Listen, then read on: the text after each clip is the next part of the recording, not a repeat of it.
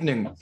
Good. No, it's not an evening. It's a rainy, rainy morning, and um, it feels like it was ages ago now. The Forest School Association National Conference, Yeah. but it wasn't that long ago.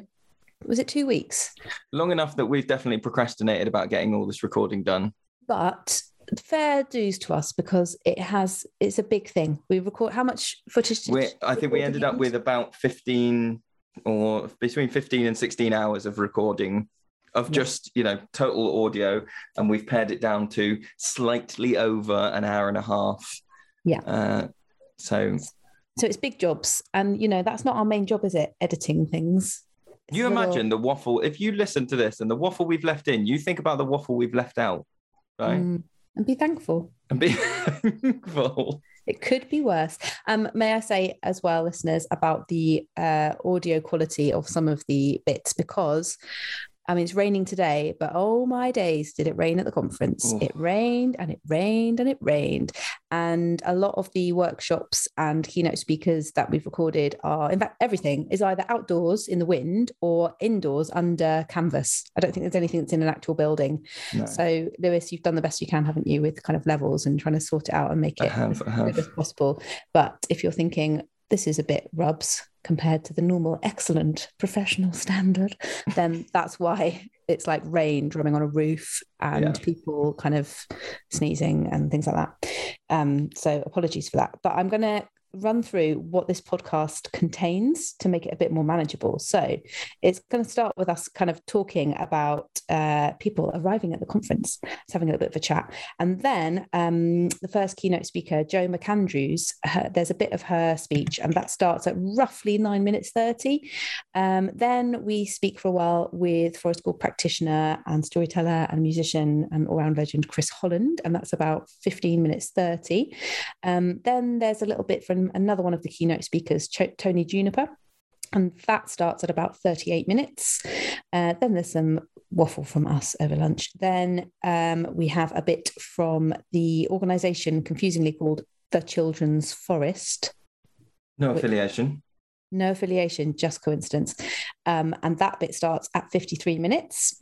And then we have some interviews with Sarah Lawful, Tanya Wetton, and Lauren Mills. And that is roughly one hour, eight minutes in.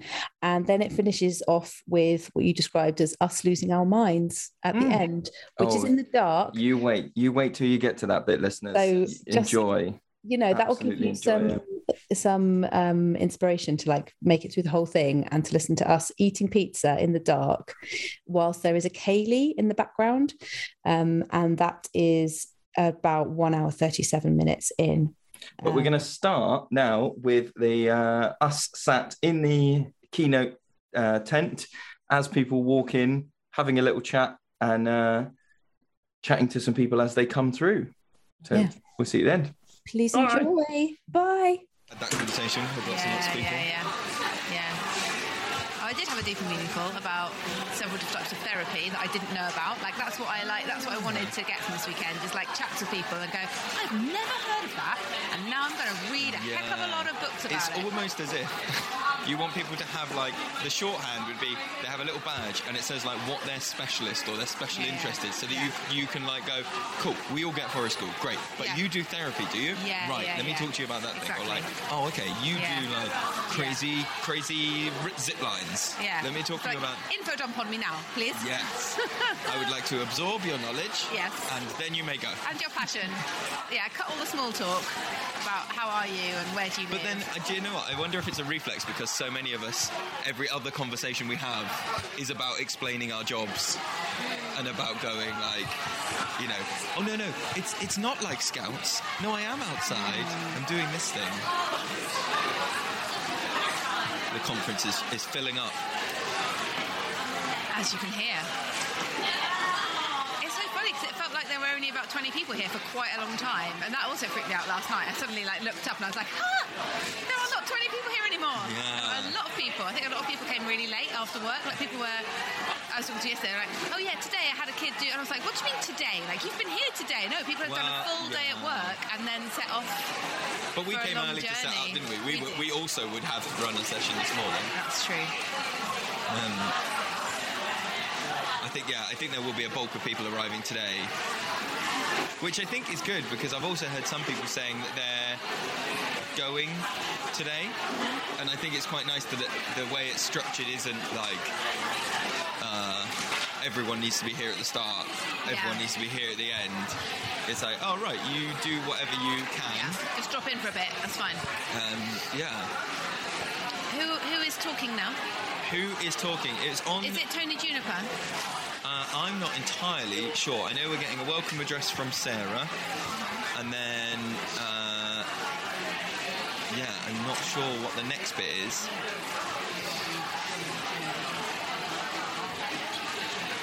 Think John might be up at some point. Have you got any? Um, I mean, I'm asking the wrong person because you are wearing a bright pink and hoodie and a bright red hat, and you are the fashion statement of the Yes. of the conference. And I'm very glad because I can easily spot you. So I'm like, ah, they've got no friend. There's my friend. I can see you. That's easy.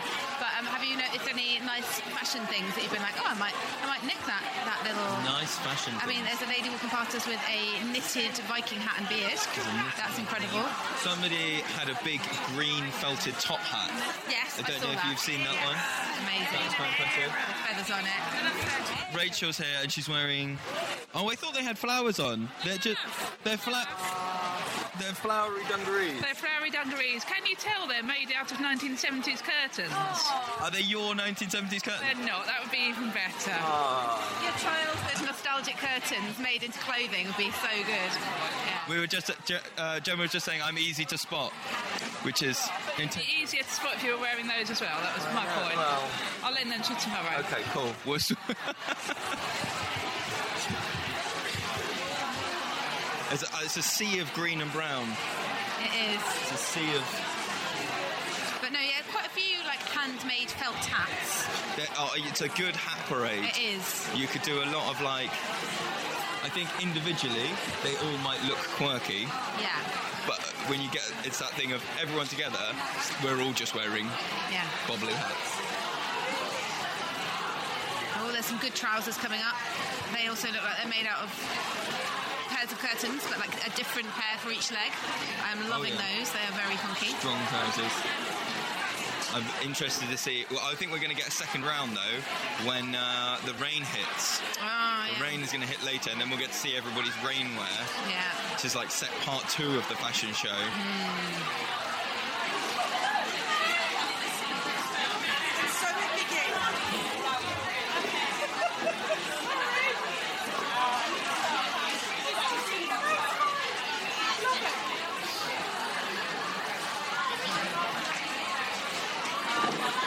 So, what have you got on today?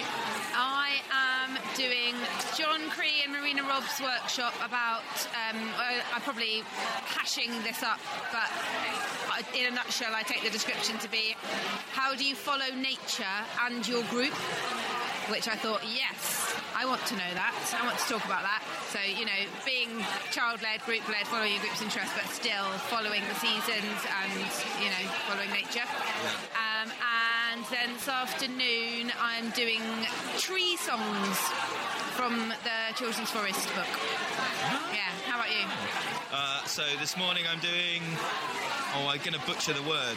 I was going to call it sociocratic. Yeah, Is that's that right. the word? Yeah, yeah, yeah. Sociocratic. With Mel Harrison. with Mel, um, which I'm very interested in because we've dabbled in that Yeah. democratic Yeah. thing, and After our chat with Artemis Bear yeah, from the garden. And actually, one of the children did ask us the other day. We did we did that typical thing. We try it once, and we voted, and we spent some money, Mm. and then one of the children the other day was like.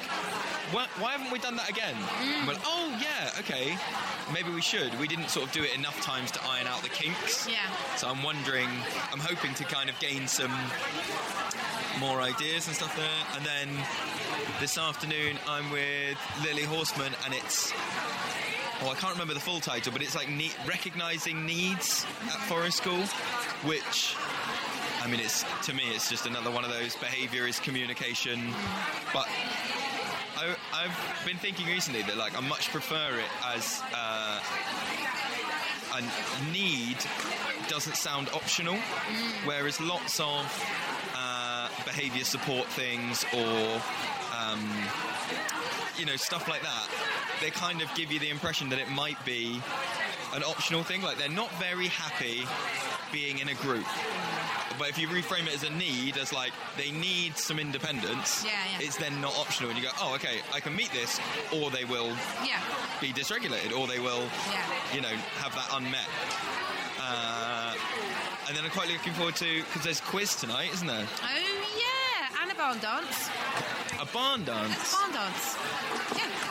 Okay. I haven't been to a barn dance for many a year. I don't see don't no one.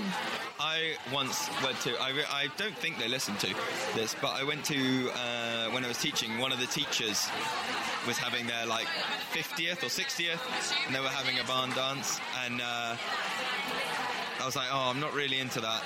I'll go and I'll try and blend into the background.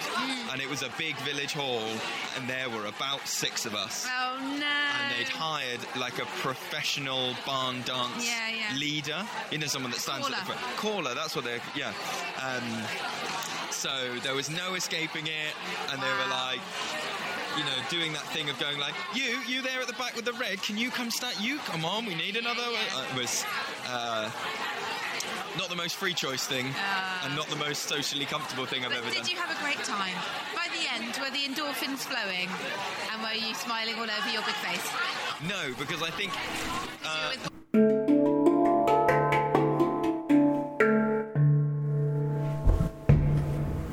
Okay, so this was the first of the keynote speeches on the Saturday morning. It was, and it was Joe McAndrews um, speaking about eco anxiety and the role of forest school practitioners in sort of helping children with that, as well as lots of information on climate change.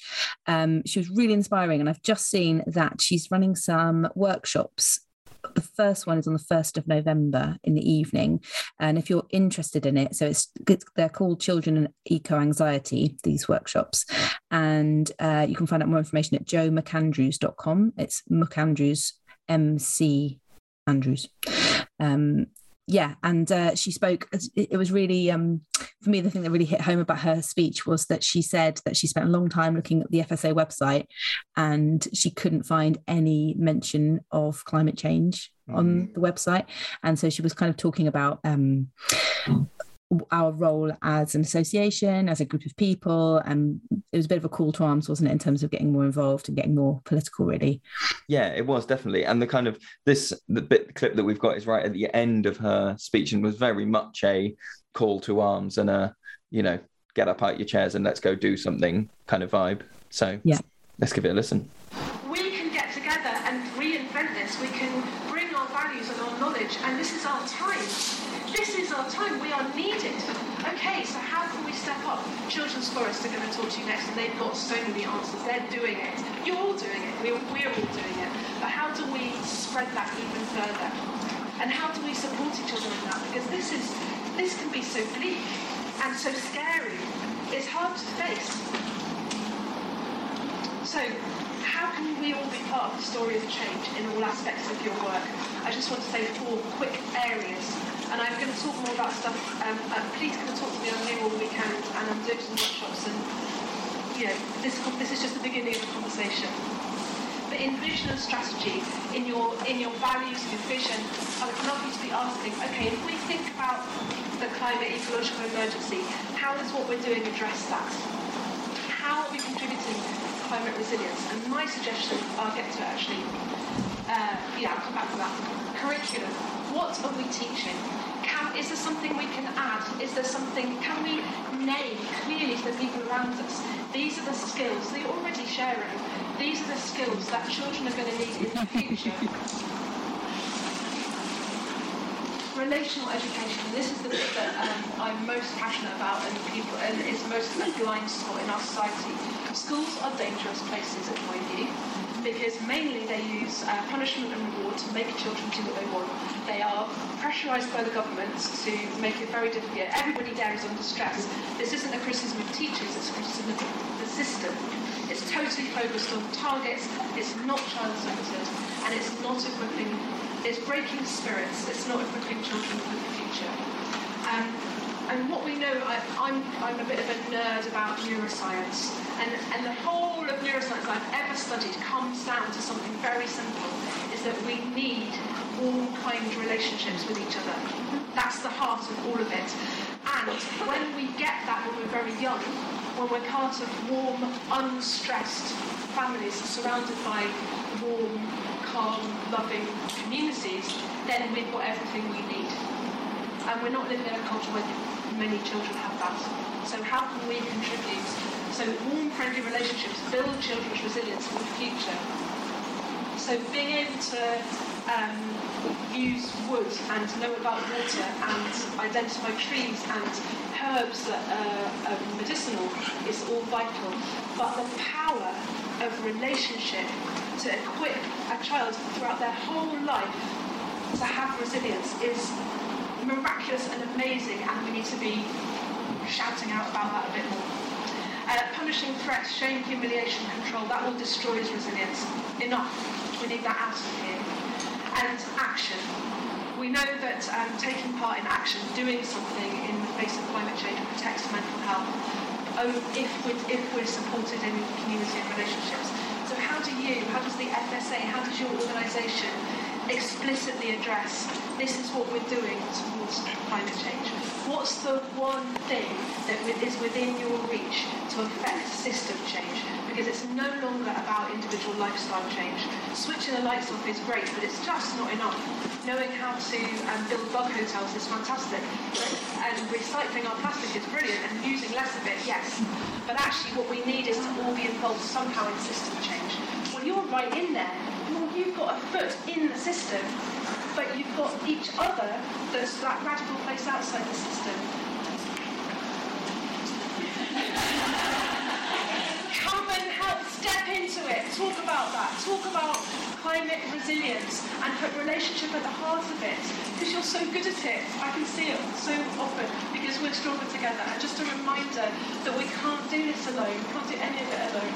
We so need each other. Been so lonely in the last while, or overworked, overstretched, and now we're getting back together. And um, let's rise up. Okay, thank you.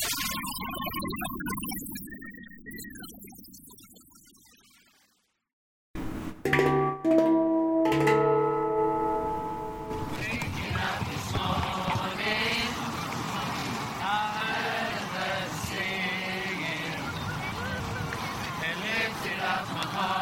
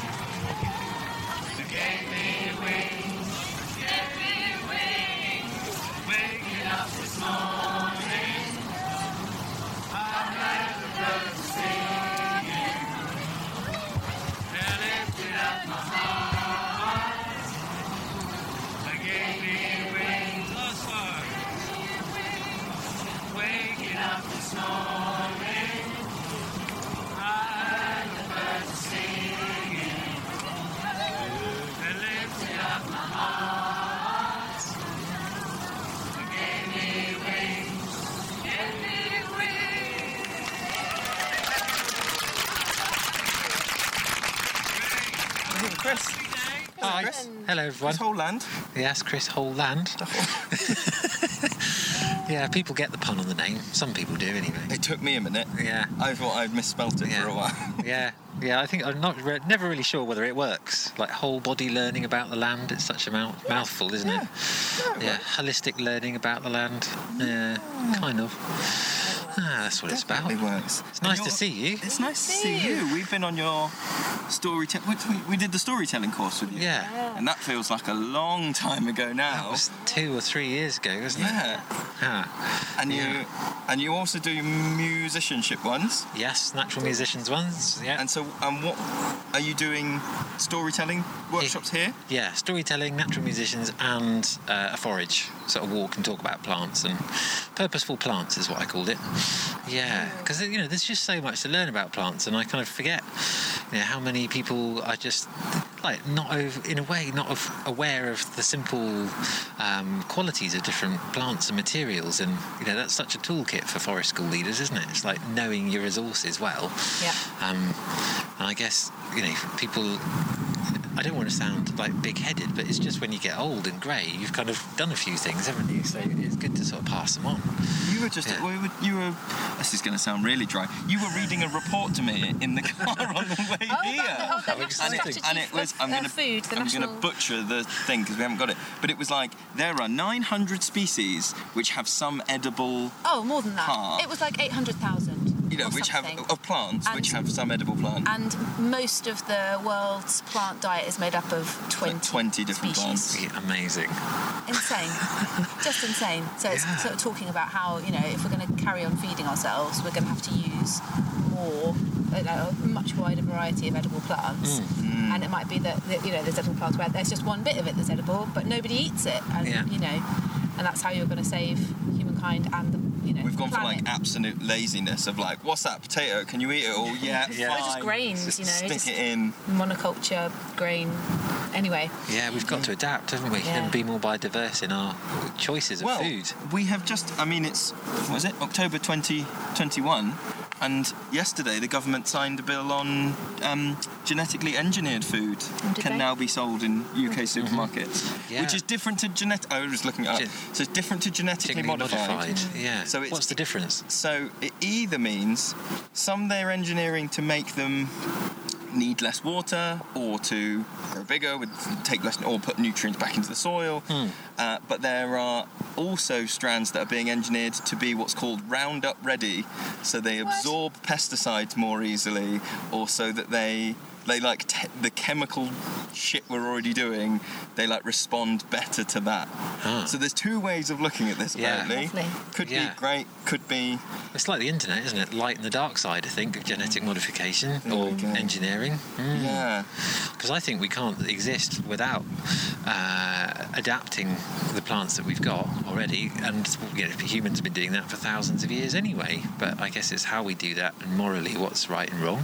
There's some. Don't There is a feeling though that you get, and I'm sure it's uh, one of those like ancestral feelings when you walk past a hedgerow and have a little nibble. Yeah. Um, um, my son calls them like snacks on the go. Yeah. So if he sees that, and he's Yeah. and like a lots of children are in awe of that. You can eat this, and it grows on the, and you can just.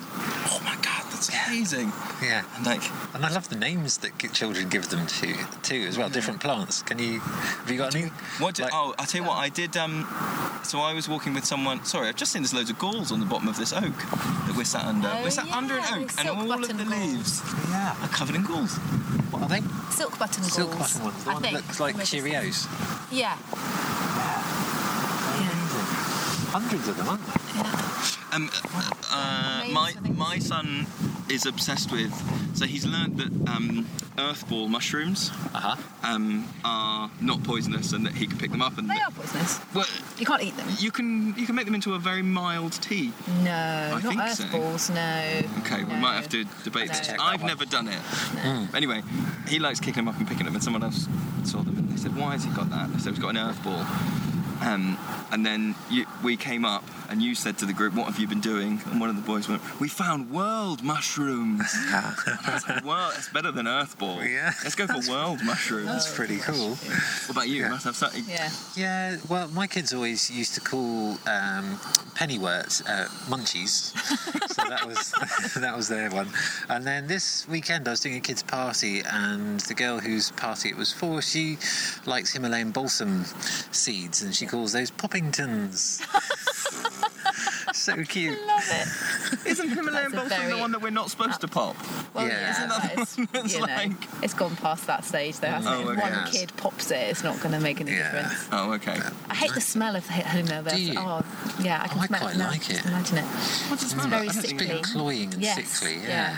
But no, I've, how to describe smells, that's No. quite a different different one. That's one of the things, isn't it, about all fo- about foraging books and resources and things. Is like hmm. going to do a foraging course face to face. You can engage all of your senses, but and also all the other ones like your me- your memories and your. Hmm. When you try and read it, it's a bit like trying to read bird calls, and you read Yeah. it and it goes kakakachoo paloo. Uh, I don't know. What I have is no idea what that sounds Yeah. like. Yeah. Similarly, it's like they describe it as like it's a leafy green with slightly pointy, rounded edges. Oh, the and it best grows- one. The best one is if you're reading a book about mushrooms and it describes the smell, and there's a spe- there's a technical term for it. Smells of sperm. There is, and I've forgotten what the word is. It's like a it's like The technical- smells hmm. spermy, but in a more scientific way. And you're like, oh yeah, God, it really does. Sperm of what?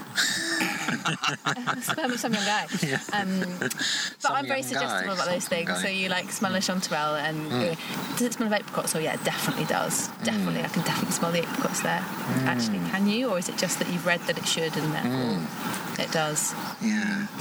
It's like pineapple weed. isn't it? Yes. When you know, what does that smell of? Oh. pineapple, but yeah. At least you get that one easily. Yeah. Yeah. So you're doing like foraging for not just edibles, but for use other, you know. Yeah, uses. yeah, just sort of gen- u- the use of plants, really. Yeah, I'll mm. try and share what I know. Hopefully, it'll be more than the people that, or at least some. I'll have some useful things to share. Yeah, which would be good.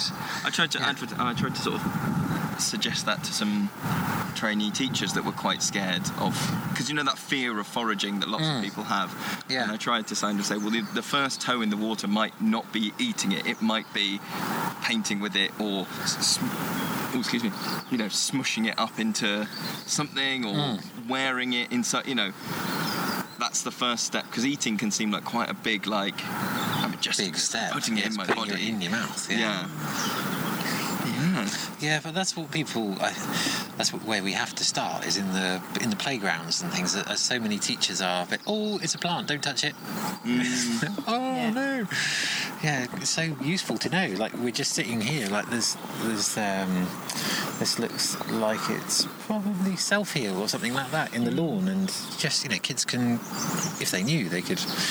Well, it's like a friend. So you can look around and see all these different friends in the grass if they know what they're useful for, and and they, well, not even just about their uses, is it? It's that's for such a sort of human way of looking at it. It's like, well, how is it useful to me? But no, how is it useful to nature, and what life does it support? And it's that kind of stuff that you know I'm s- still learning now. I'd love to know more and more and more, but Oh, I don't get- think you developing the get to end of curiosity. foraging, do you? No. You just keep going, you keep going, you keep going. Mm. There's been lots of caterpillars out recently, and you've seen that or seen them, I- but I just don't know all the names. I wish I Yeah. did. We had one in our garden that was, uh, you know, one of these. I'm holding it up. People won't be able to see.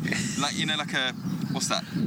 I was going to say, Three what's that? inches? Three Yeah. inches? Yeah. we'll agree that that's three Yeah. inches, shall we, Chris? Yeah. Okay, that's three inches, and it must have been as thick as my finger. Was it furry or not? Don't remember, Probably but I think it was a hawk. Yeah, moth. elephant hawk moth. I was going to say. because we had a we had the elephant hawk moth moth mm. in our garden the year before, Yeah, and that thing is like yeah. you know Amazing. it's the size of a dinner plate. It's ridiculous, Yeah. It's not- it's not- but it's big, and particularly for my children, they were really then for a while afterwards they were like moths. Moths are cool. Yeah. Moths are the. We had one you know, hatch out in front of us. The little cocoon was wriggling around. It was moving. And it was just in our garden, and Where did you find it? it was just in our garden. It was like Yeah. just the. Is it a pupa? Is that the name for it when it's in its cocoon? chrysalis. I Chrysalis? don't know. The actually. thing. Anyway, Yeah. the thing's usually just like still and rigid and Hmm. you know big. It was like moving. Like what? And then it just like hatched out. How long did it take? very eyes. Not that long, maybe 15 minutes, but then the wings aren't big Hmm. Yeah. until the next day because they actually have to fill with blood. Yeah. So, yeah, we looked in on it next day and it was, yeah, they eat honeysuckle. I think that's what they feed on. Mm-hmm. But the, um, the caterpillars live on willow herb, don't they? Rosebay willow herb. And so I couldn't then weed any of that out of the garden. So I was like. Yeah. the caterpillars! It's the thing.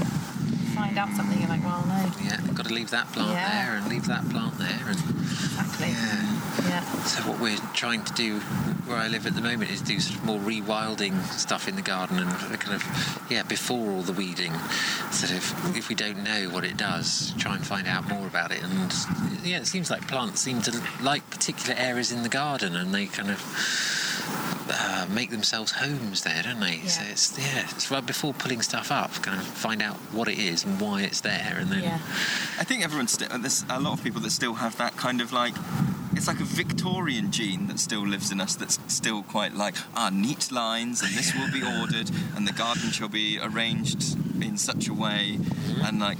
But I think you learn. I think the more I've done about you know researching plants why they grow in place not just like what is it but like why does it grow there and why does it that do that? And you sort of you see it's not that like victorian order it's a different order. So it mm-hmm. still looks ordered to me hmm. like you know rewilded stuff. I still go all right yeah because there's mid-level stuff and then underneath it there's some forage or some, some you know something that's providing fertilizer and then under that there's some ground layer and that's doing so it's, it's like reteaching yourself different systems like a different lens i guess mm-hmm. Yeah, which i think is we were talking about it in terms of countryside weren't we people have an attachment to seeing rolling hills with square Aha. h- hedges Yeah. um, And cows. and cows You're going to have to get over that, I'm afraid. Sorry. well just that just that that will change won't it It If will. you know the more we rewild places and for a lot of people It'll there look might be an adjustment where it looks Yeah. messy mm. Mm. Yeah. and that's, Yeah. that's quite difficult. But what I have found, and this is a tip for anybody that works in school, stick a sign next to it. You, Says wildflower yeah, area. Stick a sign next to Yeah. anything, or you just oh, what's that? Oh, it's a pile of like junk, and then you put a sign next to it, and it goes like Bug free hotel. resources, and people go like, oh, lovely, yes, we've got a free resources area. Can you do that though in your front garden if you live next door to some very fastidious gardeners and you ah. don't mow and they go, I'll just mow your lawn for you, shall I? Because I don't like the way it looks and it's next to mine and all those weeds are going to go into my garden. Like, can you put a sign in your own garden going, Fuck off. wildlife area? Yeah, it does rewilding. Can you sort of have it sort of flicker so it says, you know, fuck off, leave it in my garden alone, Yeah. or rewilding experiment or something? yeah, I don't know. I think that's part of it. Interesting. So, how's your um, cooking stuff going? 'Cause- Good. If, if ebbs and flows. I think we uh, we ri- arrived when we did the first cooking book. We had quite a lot of it. Was like that took about. It, it was a first album, yeah, and then everybody expects the second album. yeah, yes. You go. Actually, the first one took like four years to get to. So I think we're slowly building up. to another one. We realised that somewhere. I mean, we have to change what we're doing a bit because um, someone turned up. This was like a year ago, or two years ago now. Someone turned up to a toddler group a bit late, and they were going, "Oh, what are we doing? Oh, oh, right. oh we're frying it, are we? Oh, yeah." Another thing we're deep Another frying. thing we're frying, and we kind of went, "Ah, yeah, there is a pattern, isn't there? We really like frying stuff." It's really Yeah, bad. We're trying to use, I think, But it's so delicious. yeah. It's It's, just- crunchy. Yeah, and also I think there's a thing of you want a campfire cook in the summer, and you want to like bread oven cook Yeah. in the winter. That's when you get into like Yeah, and crumbles and yeah, and that stuff that's a bit. stews. Yeah. Yeah, oh, the stews hit and miss. I don't like a stew. Mm, don't you? I, I mean, mm. soups are good. I can't. No, I can't do mixed textures. Ah. Things that I like. Don't just yeah. It's, it's quite funny that you're interested in food in a way because sometimes you're like, no, but only this kind. That's kind why I'm you like- interested in it. The kind you like, you really like, and if it's not that kind, it's no. yeah. But we've had like quite a lot of groups who, well, not our, our main biggest group at the moment, haven't been into cooking for a few months or a few weeks maybe. They will when it gets colder. They did yesterday for the first time, but we kept going like, you know, if you'd say, "Uh, let's think about next week, anyone want to, you know, the people go, I want to bake. And okay, cool. And then you bring the ingredients and be ready, and they're like, nah, I've got some really, really important playing to do. Yeah. Cool. Okay, we'll just do it. And so quite a few times we've just been cooking by ourselves. But yesterday, Yeah. some people were up for it, and it was like, oh, okay. I was like, Lois, actually do the cooking. Like, don't talk about it. Don't mention it. Don't, We you hit know, on a weird reflection where we were like, so our, a lot the children that come to that group, they need to eat fairly regularly, Uh-huh. right? Every sort of two hours. Yeah. And so they've so say they arrive and we're now doing breakfast toast on the fire. So then after that, no one wants to cook when they've just eaten because your brain can't do it. Mm-hmm. And then They so they go off and they play. And By the time they start to get hungry, it's actually so close to the next meal time. Yeah. that There's not time for them to then cook. So then they go, well, actually, I haven't got the mental energy to cook right now. I just need to eat some food. You go, oh, Yeah. okay, have some food. Then they've just eaten. So then they don't want to cook. So then and we're trying to go, well, there's these two-hour sort of Hmm. Blocks in the day. And then just you've just got to plough through and go. I am cooking this. Yeah, I and suppose so. if you join, I think cool. that's the thing. I think the more because we have a few new children as well, and it's like once they see the result of it and taste it and go, oh, actually, that is quite nice. I could do that next time. That's the thing, isn't it? Yeah. Yeah, that Yeah. carrot cake batter Yeah. recipe Oh, thing mate. looked quite That good. You was just good. chuck it into hot oil, do you? Yeah, so that was on the Wild Cooking That's and what the next Eating and book's called. Sharing uh, next is- Facebook group. The next book is called Chuck It in Hot Oil. and shove it in your gob. Yeah, that was on Nick Elby's Facebook group that somebody Yeah. shared, and it was like a Nadiya Hussain recipe, but um, yeah, I simplified it and didn't put any eggs and stuff like that. Just put oat milk in it, and didn't bother with the batter. And it's basically pakoras. It's like Yeah. a sweet pakora with loads of carrot, and um, and that's really fun and accessible. It was really easy. It was more exciting than a cake because a cake's a bit like it goes away, Yeah. and then you open it and it has or hasn't worked. But this was kind of like, Yeah. whoa, and there's floating and there, Yeah, yeah. you know, There were a couple of very confused new people. They're like, "Okay, we're making cake. Yeah, I get it, I get it." And they were like, "Yeah, but where's the um the thing?" And I was Where's like, "What do you mean? Like the thing to like bake the cake, like cook the cake in, and the Mm. in the oven?" And it's like, "No, no, it's gonna go this way." They're like, "What?" Okay, but yeah, no, it's tasty. Where, I work in Somerset, we've got a, a new lady's joined us. She's called Yoon Mi, and she's South got South Korean uh, parents, and so she's come with a whole another sort of way of looking at food. So we grow some vegetables there, and she's been doing vegetable pancakes. So I kind of do vegetable pancakes where I'll grate stuff up and put it in the batter, and, and or, or pancakes. I mean, like omelette pancakes sort of things. But what she does is cuts the vegetables really, really thin sliced, and then mixes that in the batter with a little bit of. Um, so it's quite eggy, a bit of wheat flour, but also with rice powder or um, potato starch is the other thing that she put in there, and it just gives it an extra crunch.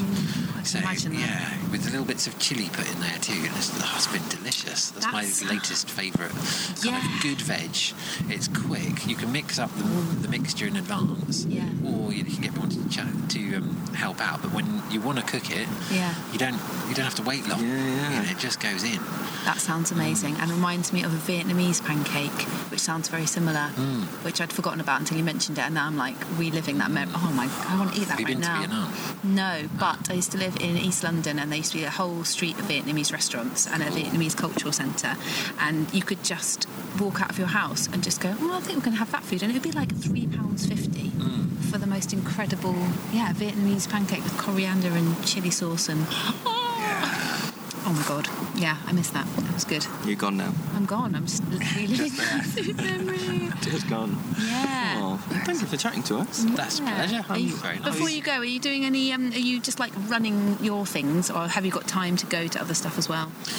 This is a source of my own stupidity and disappointment. Yes, I sort of thought, and, and stinginess, I think, or mm. whatever it is. I thought, oh yeah, I can do three workshops, and I don't have to pay to be at the conference. I'll do, I'll offer three workshops. Yeah. That's fine. But I didn't realise there are only three workshop slots, so I can't go to anything. So I am a bit disappointed. It- Well, you can listen disappointed to this because we're going to go and annoy everybody. Excellent. And yeah. Grab a flavour of it. Yeah, I'm looking forward to listening to some of the speakers and Yeah. but mostly sort of meeting people and you Can know, you having a help good chat. encourage some stories around the campfire later? Maybe, yeah. You don't have to do them. I don't want you yeah. to do extra work after your workshop. But if we can encourage them, I think that Yeah. would be good. Yeah, we should do that. yeah, and I do need to put a shout out for my tarp as well because I'm putting. Oh, yeah, I've got my tarp up selling in them. my area here for people to see this time, so that's that's good. That was a nice thing to set up. So not doing just workshops, sort Yeah. of being tarpaulin seller So or have you, whatever you've it is. brought some, have you, with you I to sell? one with me. Oh yeah, I've got one to sell actually. Yeah, yeah, I've got one here that's in You this can do it like fruit and veg. Have you got one pound a tarp? Yeah. Two pound roll up, roll up. Yeah. But yeah, really looking forward to hanging out. And um, I, I don't know if you bought anything to celebrate being here this time, but I brought an umbrella. Can't believe it. I've never bought an umbrella before. Yeah. But tomorrow afternoon looks quite wet, doesn't oh it? does, god, it Yeah. does. it's torrential. So how are you going to keep your recording stuff Poncho. dry? He's got a Poncho. I'm just going to appear from the side of a poncho. It'll be like my two little, like a Dalek maybe. Yeah. One out of here. Do you know what I recorded? I'm not going to put this in at all. I was playing with this the other day, and I had the sensitivity turned right up, and I had it on headphones, like noise cancelling headphones, and it sounded like um, foley work of someone walking on fresh snow. You know, like, yeah. and I was going, "What is going on?" I was looking around me, and I could still hear the noise going. Yeah. "Fuck is? What was it? It was my beard. The microphone was in my beard, going. Just run around. Oh. Anyway, right, we've interrupted. I think we interrupted your food. No,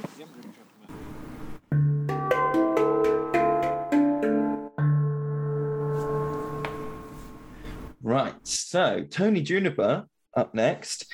Uh, Tony Juniper is speaking in this context. He is speaking only personally, not as the. So he is head of Natural England, um, but this is not him speaking from that position. This is just his own personal position, um, and he does a lot of. Uh, I guess a type of climate activism, um, and his particular strategy is going and talking, I guess, to the people who are in power or who have power and making the environmental um, situation important to them. He did talk at one point about um, in his speech, which was um, you know about an hour long, and we do have the whole thing. If anybody wants to hear it, do let us know. So we have the whole thing recorded. Um, he talked about this idea that people have been using the uh, I think he called it the sentimental argument of, you know, the environment's lovely, we should look after it since the 70s. And he said it's just not listen, you know, it's not working. Now's the time to change. And a lot of his speech was talking about how he makes the environmental benefits clearer to people in power or how he makes the financial uh, benefits clearer. Um, so as I say, it was quite a long speech, and what we've decided to do is to cut out some of the more poignant questions um, that he answered in a Q&A at the end. So here we are. Top tips on speaking truth to power to make action work.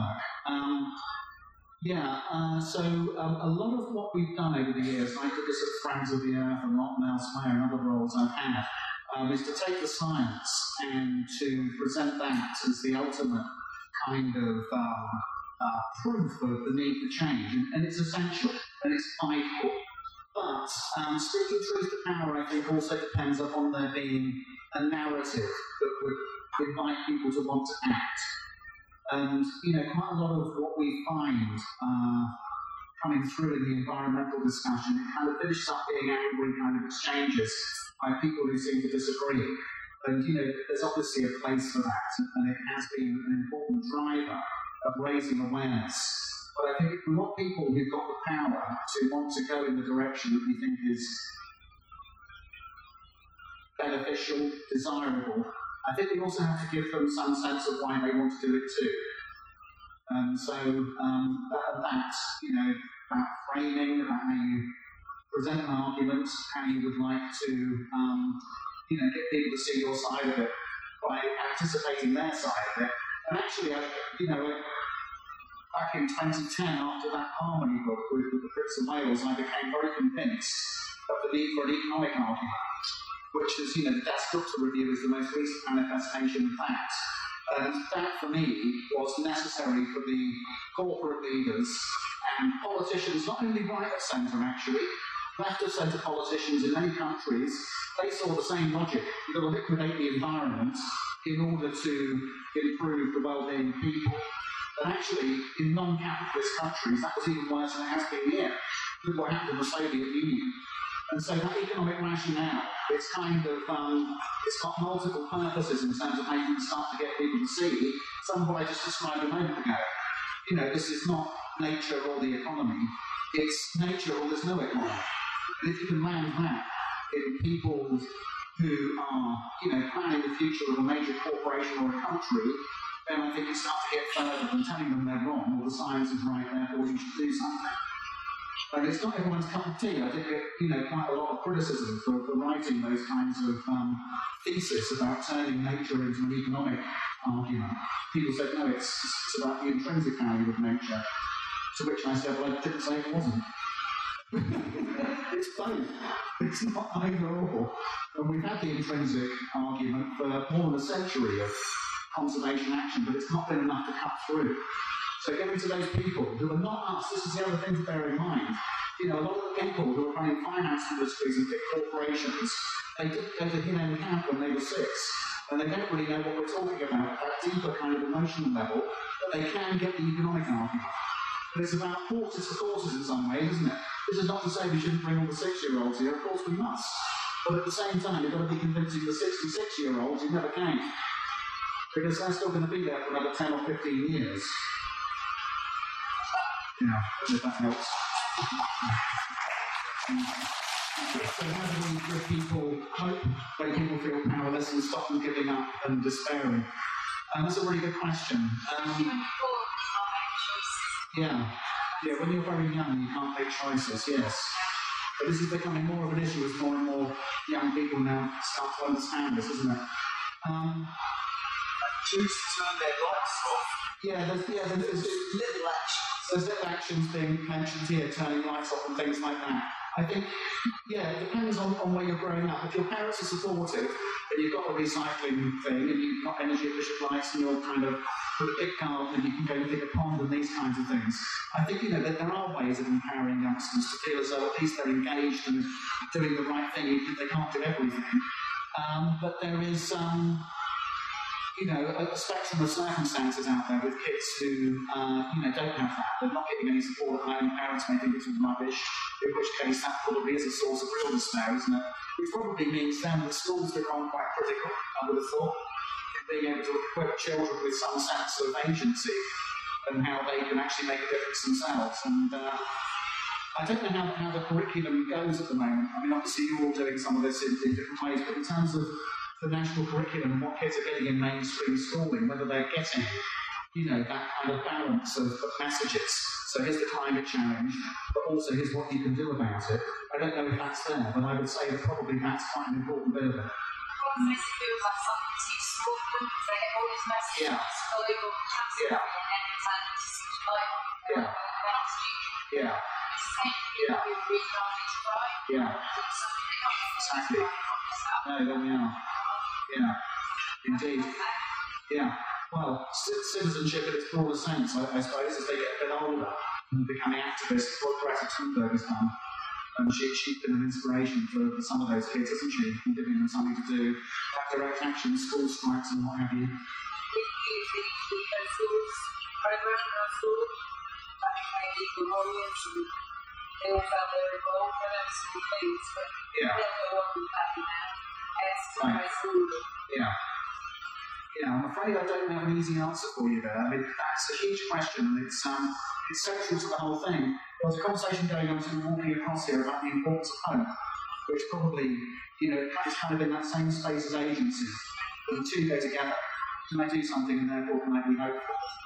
And uh, yeah, that's right. I'm just thinking about my youth and some of the things I probably shouldn't share on a public platform. What I did when I was about 12 years old. Bear in mind, and actually we wrote about this in Harmony, the place we've arrived in now, you know, two centuries of urbanisation and that disconnection, it was preceded by a few centuries of the basic parameters of human understanding of the place in the world, of people changing. And, you know, uh, and to go back actually to the medieval period, there was a time when uh, the, the, the theology of Christianity was very much about God being present in everything, in the trees, in the rivers, in the fields, very much like the indigenous societies of the Amazon still today. And permission kind of was created for the modern world we live in now by taking God out of nature and sitting him on a cloud, making him all powerful, him, not her, and then for us then to be seen as acting in a way which was kind of God's will, if you, if you, if you, if you wish. And then that history of ideas brings us to where we are today. And so this is not small, this is not a press release in the sense of like, you know, how we're going to change that momentum of history. It's highly strategic thought that requires thinking through and then very um, uh, broad coalitions being created to take us in a new direction. It's partly about narrative, as I said earlier. You know, the predominant narrative we have in the West is an economic narrative. And, you know, if we can get in there, maybe it's a start. I just say thank you for having me here. It's been absolutely wonderful to actually see some real people rather than a computer screen. And the rain has made it all more special. So thank you.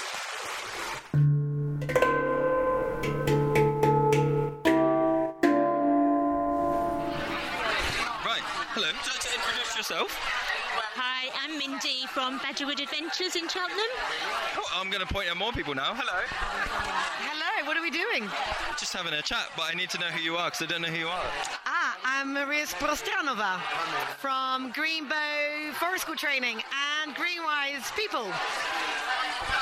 Got- And who are you, sir? I'm Matt. Uh, I run my own freelance forest school business, but I'm also one of the FSA directors. Oh, look at that, smooth. He's done it before. How was what was dinner? I can't see anybody's plate. It was a couscous slash rice slash curry type thing that wasn't spicy. It was advertised as a tagine. Isn't isn't the rule the more the longer the description, the fancier it is? If it's called like hot pot, it's just hot pot. If it's called like spiced Moroccan hot pot with a gla- if you lay, list the ingredients, yeah, yeah, yeah, then it becomes fancy. You doing? Are you doing a quiz in a bit? I am, yes. Very excited. I hope no one just leaves. I mean, it's in the dining hall where we are now, so I think hopefully we've got a captive audience. We're just going to zip down the tent flaps and that's it. Yeah, I'm quite looking forward to seeing you try and control a crowd. Oh, no different than the whole school of children, is it? I don't know. A lot of these children are going to have like tools and blade and beer. and beer. It does. What? So have we done workshops? Did you both do two workshops today? Yeah, I did. Yeah. Well, what two did you do? Um, the morning one, I was with Mel Harrison. I did the Sociocratic Forest School. Really, yeah, really interesting. It was good, wasn't it? Really good. Yeah, it was really good. Gives you a lot to think about. So what? What workshop did you do this morning? Uh, I've done two foraging. I did a foraging this morning with James and Lee, and that was amazing. And I did a foraging this afternoon with uh, Gemma, and both of them were amazing in their different ways and really fantastic. So, Have you got anything you can like give us as a a thing that you foraged? Oh, I don't mean physically. Like I don't, I don't want a bag of it. well, that's good because we've eaten everything that we've foraged. I'm still feeling okay at the moment. Um, we found a, or rather, Gemma found a beefsteak fungus on the back of a, an oak tree. Um, it was a bit far gone, so we couldn't taste it, but uh, it, at least we know what it looks like, and it's fairly interesting to learn about.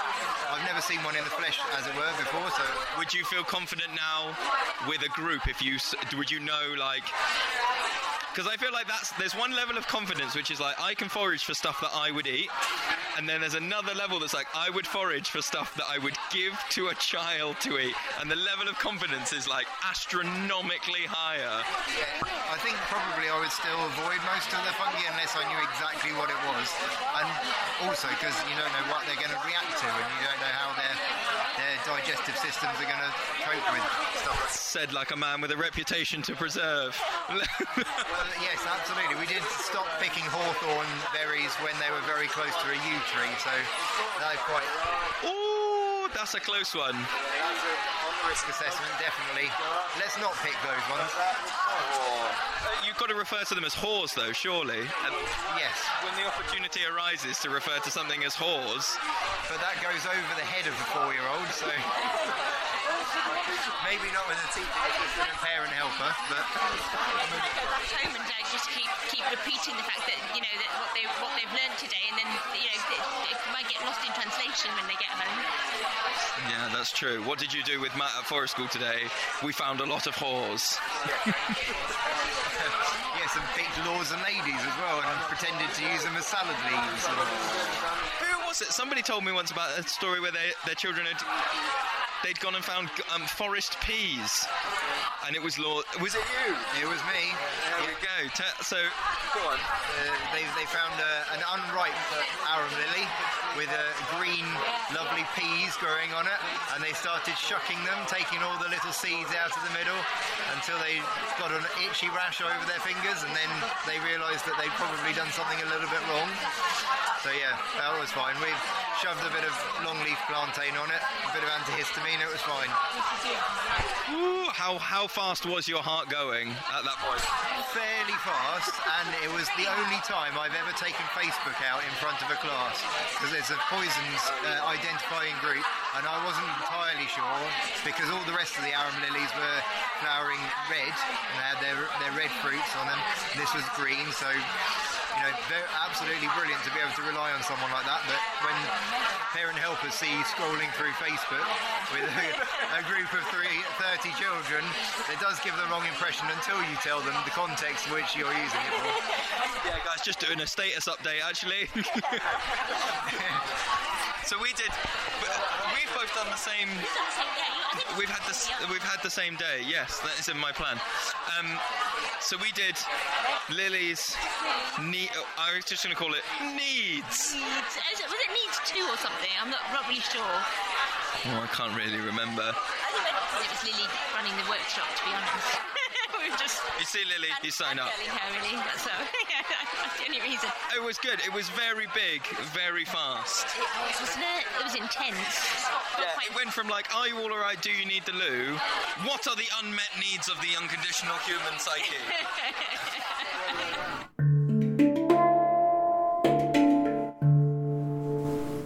Okay, so we're about to hear from uh, the Children's Forest. Well, from one of the people from the Children's Forest. Yeah, so this is Anna Richardson. Um, and she's part of the Children's Forest along with lots of other practitioners. Um, and you might have read some of Anna Richardson's books. So, The Children's Forest is a book that came out quite recently, which is a really lovely, um, sort of all year round collection of stories and songs and um, crafts and celebrations and things. Um, and she also co wrote Learning with Nature, which was a book that really helped me out at the beginning of my practice. Oh, yeah, definitely. Yeah. Um, and she also led with a couple of her um, colleagues the tree songs workshop that I went to at the weekend as well. So after this explanation from her about the children's forest, um, you'll hear a couple of extracts of some of the songs that we learned about trees, which was just magic. It was so And are these, uh, am I right in saying they're songs that she and the group made up? They're new songs or they're old songs? What are they? They're new, they sound really ancient. Um, people I've played the songs to, especially the Holly song, they've said, "Wow, is that like a really old song?" Um, but no, they've all been co-written. Some sometimes the lyrics have been written by Anna, and then the tune's been written by a friend of hers, or um, some of the other songs were written by the members of the um, of the group. So yeah, they're all new. Oh, great. Okay, well, let's listen to uh, what the Children's Forest is all about and then uh, stick around for some songs at the end.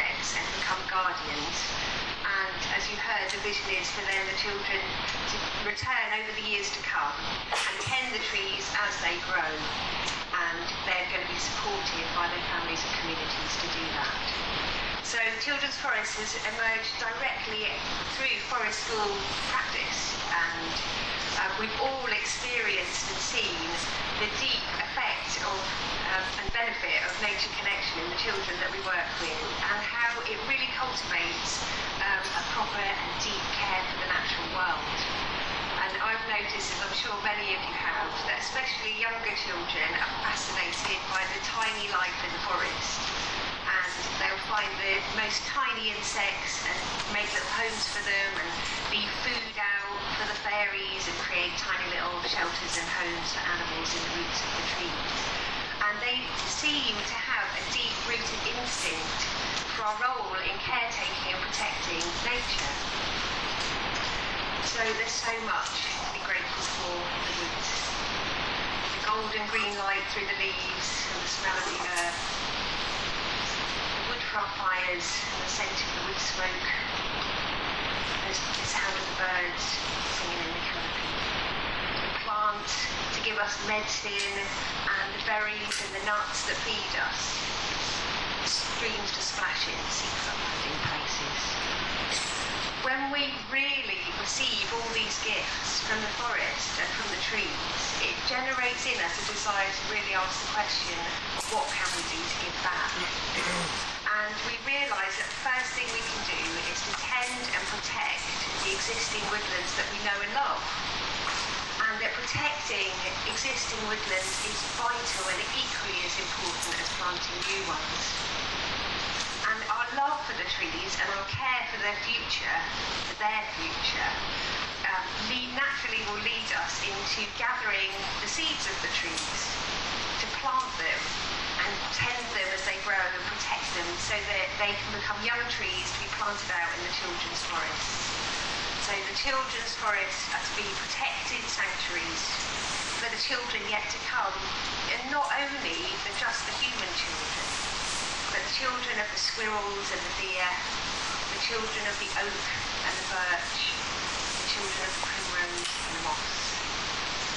So can we really imagine what it would be like to consider seven generations ahead in everything that we do?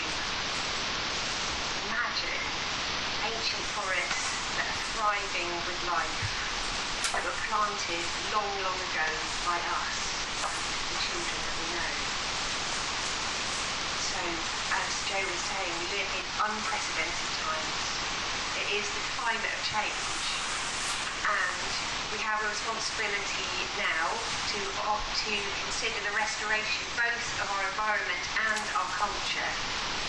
Um, the children need stories that are inspirational and positive, and we need to offer them hope so that they can move forward into a time, into a future that feels inspiring for them. So, as well as that, we need purposeful action in the face of climate change. Um, we need we need action that will truly benefit and help restore our world, such as the planting of trees is one of those things that we can do. And engaging children in that activity, in that simple activity, offers hope, and it also it really importantly gives them a sense of agency and to experience themselves as change makers and caretakers who know how to tend the natural world. So it is time for us to put the children in the centre. Not only our own children, but the children trees, plants and animals. And we need to consider them all as our family. And we need to consider them all in all our visions, all our decisions, all our actions, because their futures are entwined with each other. So, let us bring our hearts and minds together in support of them. And may there be a bright and healthy future for all the children. And I really want to thank all the children who've come here today for their huge courage to come and share their voices with us. And just to let you know that we care for you, support you, and we love this beautiful world. And we're here to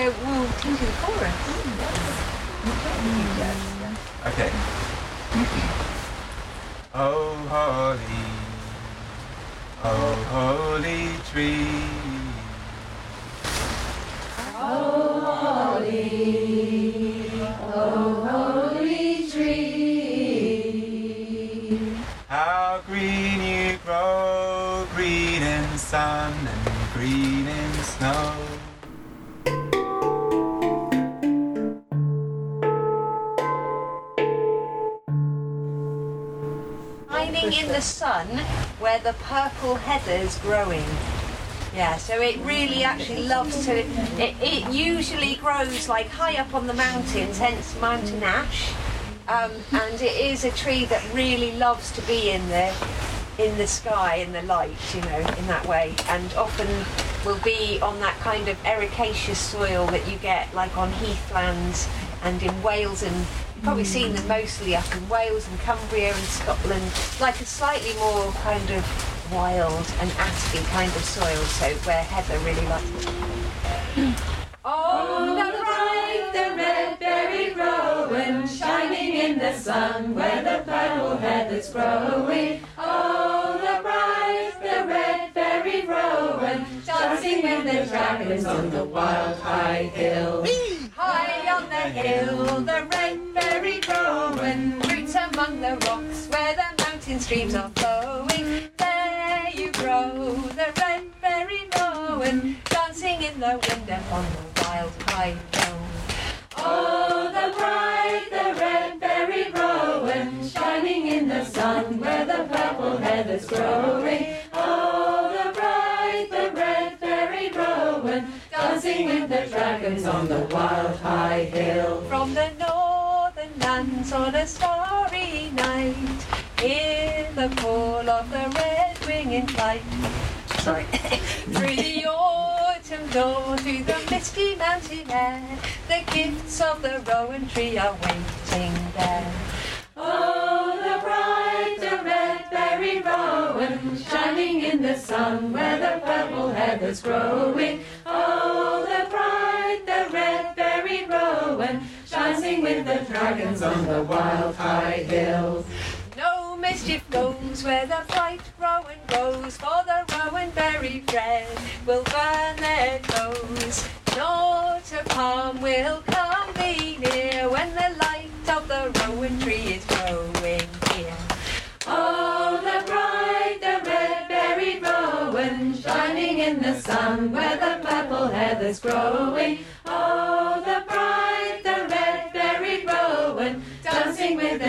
Stands on the wild high hill.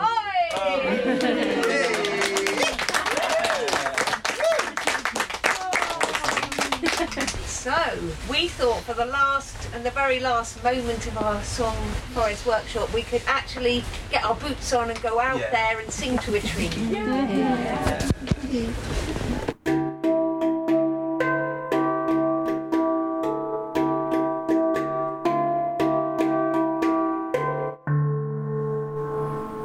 So what you're about to hear is uh, a couple of interviews that I ended up doing on my own uh, while Gemma was off at a workshop. Um, I started off with Sarah Lawfull, and then as people walked past, uh, we grabbed a few people. Um, if you don't know, Sarah Lawfull is amazing for knowing everybody and also knowing um, amazingly what their strengths are. So Sarah helped uh, find some other people who were willing to talk to me. So uh, let's have a listen. It is good. It sounds a lot like. Do you know John Taylor Gatto? It's American, so it's Gatto. No. G A T T O. He's like one of the. He was. So he was New York's Teacher of the Year. Uh, this is some years ago now. Um, and he basically did that. He's like a champion of unschooling. You know, that whole thing of like self directed learning and curriculums are absolute crud. And his whole thing was he basically got pulled up in the end because he was marking his students in, but he was setting them up with like, right, you're going to go and uh, you're going to go and see what it looks like to work in the fire department this afternoon. Just one kid and going, right, you've got to get the bus there.